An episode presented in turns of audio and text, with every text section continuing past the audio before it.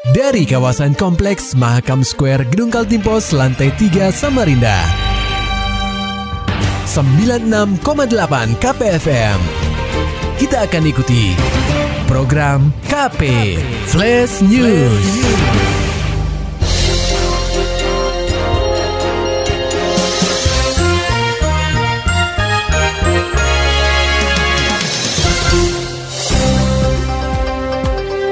Pendengar KP, bakal pasangan calon wali kota dan wakil wali kota Samarinda Muhammad Barkati dan Darlis Patalongi telah mengantongi SK dukungan dari Partai Golkar. Ketika dikonfirmasi, Barkati enggan memberikan komentar lebih banyak. Dia mengaku akan memberikan informasi lebih detail jika SK tersebut berada di tangannya. Biasalah, kalau sudah sudah ada di tangan baru dilihatkan. Nah. kalau belum di tangan kan ada lagi yang protes. Jadi kendala-kendala lagi kita kan itu kayak kemarin. Jadi kendala kita pasti banyak yang anu. Tapi sudah ada pertemuan dengan Golkar, Bang? Sudah lah. Sudah. lah, salah. Doakan lancar, mudah-mudahan lancar semua. Ya, doakan. Patut diketahui Partai Golkar memilih pasangan Darlis Barkati berdasarkan hasil survei dengan pertimbangan internal partai. Kini pasangan itu telah didukung tiga partai untuk maju di Pilkada Serentak 2020, yakni Partai Demokrat, PAN, dan Golkar. Sementara itu di masa pandemi COVID-19, Pemprov tetap optimis IKN pindah ke Kaltim. Laporannya disampaikan reporter KPFM Samarinda Maulani Alamin. Pendengar KP, Sejak diumumkan Presiden Joko Widodo pada 26 Agustus 2019 lalu, Pemprov Kaltim terus mendukung upaya pemerintah pusat memindahkan ibu kota negara atau IKN dari Jakarta ke Kabupaten Kutai Kartanegara dan Penajam Pasir Utara. Menurut Wakil Gubernur Kaltim Hadi Mulyadi, proses pemindahan IKN tergantung pemerintah pusat. Hadi pun optimis, Kaltim bakal menjadi ibu kota Indonesia yang baru. Dia berpendapat saat ini pemerintah fokus pada penanganan COVID-19. Ya, jangan tanya saya, tanya Pak Jokowi. Kan dananya dari sana, perencanaannya dari sana, kontraktor juga. Kita ikut aja apa kata pemerintah. Yang jelas kita tetap dukung dan kita tetap optimis insya Allah. Kalau dari masukan Bapak Nas yang sampaikan kepada kami, 2021 akan segera. Terrealisasi gitu Tapi progres induk IKN sendiri Pak sampai sekarang sudah sejauh mana Pak? Kalau progres secara kalau secara kesiapan lahan dan sebagainya kita sudah memenuhi. Yang persoalan kan dana dan e, dari pusat kan. Wakil Gubernur Kaltim Hadi Mulyadi melanjutkan, informasi yang diterimanya dari Badan Perencanaan Pembangunan Nasional, pembangunan IKN mulai dikerjakan pada tahun 2021. KPFM Samarinda, Maulani Al-Amin melaporkan. Puluhan pekerja buruh mengatasnamakan Serikat Pekerja Nasional mengadu ke DPRD Kaltim Selasa 25 Agustus 2020. Mereka menyampaikan aspirasi penolakan terhadap rancangan Undang-Undang Omnibus Law Cipta Kerja. Kedatangan rombongan SPN diterima oleh Wakil Ketua DPRD Kaltim Sigit Wibowo, didampingi Wakil Ketua Komisi 4 DPRD Kaltim Eli Hartati Rashid, dan Sekretaris DPRD Kaltim Muhammad Ramadan. Tampak juga hadir perwakilan Dinas Tenaga Kerja Kaltim dan pihak BPJS Ketenagakerjaan. Koordinator SPN, Cornelis Wegatu mengatakan, pihaknya menganggap RUU Omnibus Law Cipta Kerja mengancam kesejahteraan para buruh dan regulasi tersebut tidak berpihak pada kepentingan buruh. Selain itu, ia juga meminta DPRD Kaltim berkomitmen untuk berjuang dan mendesak pemerintah dan DPR RI agar segera menghentikan pembahasan RUU Omnibus Law Cipta Kerja. Terkait dengan adanya dugaan pelanggaran-pelanggaran yang dilakukan pihak perusahaan kepada para buruh, pengawas ketenagakerjaan dari Disnaker Trans Kaltim Abdillah Rahman mengimbau agar pihak buruh membuat laporan resmi ke Disnaker.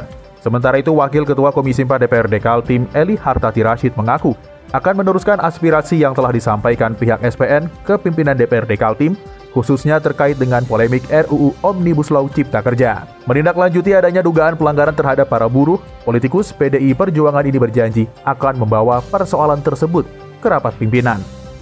Pendengar KP, mantan Ketua IDI Samarinda dua periode dilaporkan meninggal dunia setelah terkonfirmasi positif COVID-19. Laporan selengkapnya akan disampaikan oleh reporter KPFM Samarinda, Muhammad Nur Fajar.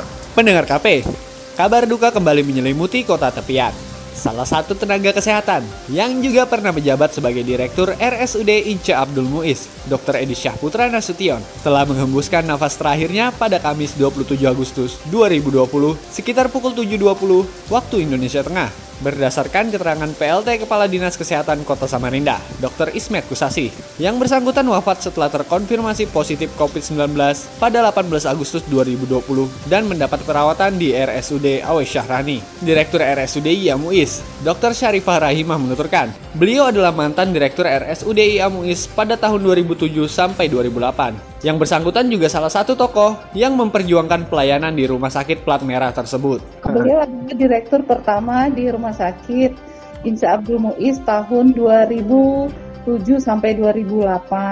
Mm-hmm. Beliau berjuang pertama kali itu untuk membuka pelayanan di rumah sakit Muiz.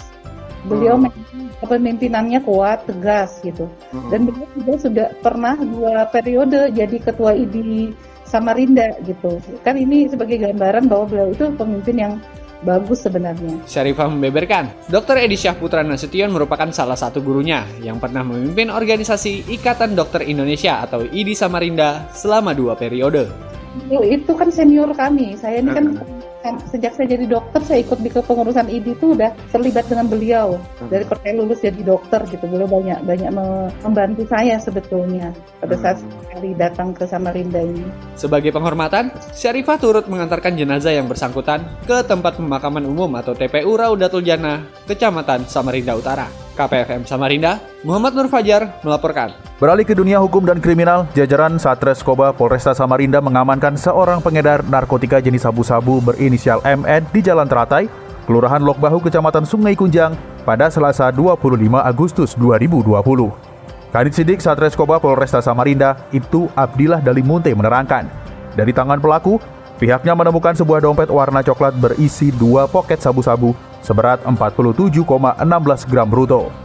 Selain itu, pihak kepolisian juga menemukan 6 bundel plastik klip, satu timbangan digital, 4 sendok penakar, dan satu buah kapsul plastik yang berada di dalam lemari milik pelaku.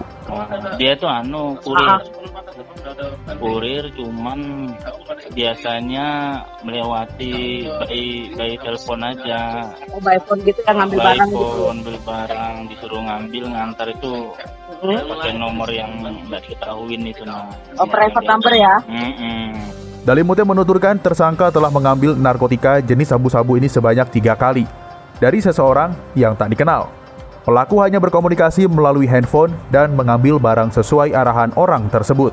Indikasi ya kalau sudah kalau jaringan. sudah begitu pasti masuk jaringan sudah. Oh jaringan ini ya. Cuman pengakuan dia sih baru berapa kali gitu tiga kali kan. Tiga oh. kali begitu melakukan. Oh sudah tiga yang ketiga kali ini ya? Mm -hmm, tiga kali ini. Hmm. Dia hmm. dikasih upah gak Pak Kanit? Hah? Dikasih upah gitu nah Pak Kanit? Iya, upah. Upah dia. Berapa upah. itu Pak Kanit kalau diupah? Uh, satu, satu juta bilangnya sekali per. Sekali apa itu? Sekali per? Ngantar itu. Ngantar, oh sekali ngantar, misalnya sekali hmm, ngantar ke sini, sejuta hmm. dikasih. Hmm, satu juta. Untuk penyelidikan lebih lanjut, jajaran Satreskoba Polresta Samarinda tengah mendalami peranan pelaku untuk mengungkap sindikat narkotika yang membawahinya. Berita selanjutnya dari dunia olahraga, pendengar KP dua karateka Kaltim yang dipersiapkan menuju PON 20 di Papua 2021 mendatang, jalani latihan seminggu empat kali yang dipusatkan di Stadion Aji Imbut, Kutai Kartanegara, dan dua kali secara virtual. Pelatih karate Kaltim, Jalu Syarin Maliala, mengatakan untuk program latihan masih menyesuaikan COVID-19 dengan menjaga kondisi tubuh. Jalu melanjutkan, untuk mengatasi kebosanan atlet tersebut selama menjalani latihan, mereka mengadakan latihan bersama dengan beberapa atlet di Tenggarong. Saya sebenarnya dari cuman berapa minggu ya dulu itu mm -hmm. kita virtual. Mm -hmm. Sekarang saya tetap muka karena dua orang aja. Oh, jadi latihannya di mana bang dipusatkan? Di Tenggarong. Oh di Tenggarong. Ah. Saya tatap muka uh, mm -hmm. kali seminggu. Mm -hmm. Baru yang dua kali virtual. Pelatih karate Kaltim Jalu Sarin Maliala juga mengatakan pelatih dan atlet tetap mengadakan pertemuan dengan menerapkan protokol kesehatan. Dia juga menyebutkan kondisi atlet dalam keadaan baik. Maulani Alamin, Muhammad Nur Fajar, KPFM Samarinda. Demikian tadi telah kita simak rangkaian berita-berita yang terangkum dalam program KP Flash News. Persembahan dari 96,8 KPFM. Terima kasih dan sampai jumpa.